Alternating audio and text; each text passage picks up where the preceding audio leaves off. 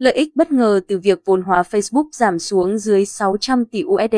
lần đầu tiên kể từ tháng 5 năm 2020. Vốn hóa thị trường của Meta đã giảm xuống dưới ngưỡng 600 tỷ USD sau khi công ty này liên tiếp đón nhận các thông tin tiêu cực. Tuy nhiên, theo góc nhìn của các nhà lập pháp, việc Meta có mức vốn hóa thấp có thể khiến công ty tránh được một số tác động của luật chống độc quyền nhằm vào Big Tech. Ngày 9 tháng 2, cổ phiếu Meta đã giảm 2,1%, khiến vốn hóa công ty giảm xuống còn 599,32 tỷ USD sau tin tức người đầu tư đời đầu cho Facebook là tỷ phú Peter thế rời. Hội đồng quản trị công ty đây là lần đầu tiên Facebook có mức vốn hóa dưới 600 tỷ USD kể từ tháng 5 năm 2020, khiến nhiều người càng thêm vững tin công ty công nghệ hàng đầu thế giới đang trên đà lao dốc. Việc vốn hóa thị trường giảm chắc chắn là một tin tức tiêu cực đối với việc kinh doanh vốn đã gặp nhiều khó khăn của công ty. CEO Mark Zuckerberg, người vừa mất gần 30 tỷ USD tài sản ngày 3 tháng 2, cũng chứng kiến khối tài sản dòng tiếp tục giảm chỉ còn 78,7 tỷ USD vào ngày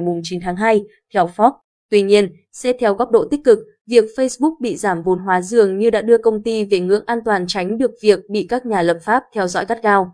Bởi lẽ, con số vốn hóa thị trường 600 tỷ USD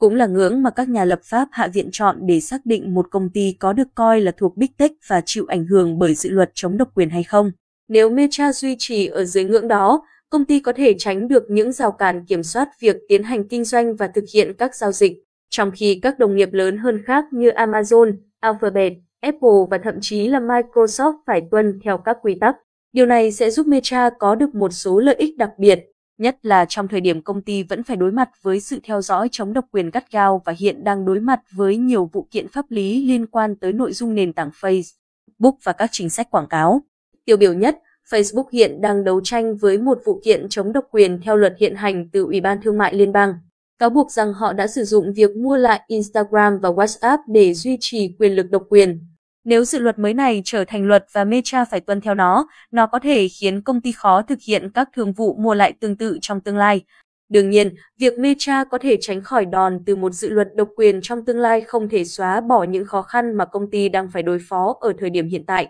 Đáng chú ý, dù đối mặt với khó khăn bổ vây, Meta vẫn tỏ ra khá cứng rắn với các chính sách của mình và thậm chí gần đây còn dọa sẽ đóng cửa Facebook và Instagram tại châu Âu do tranh chấp về chia sẻ dữ liệu. Tuy nhiên, các nhà quản lý châu Âu cho thấy mình không hề e ngại điều này khi cho rằng cuộc sống sẽ tốt hơn nhiều nếu không có Facebook và chúng tôi sẽ sống tốt hơn nhiều mà không. Cần Facebook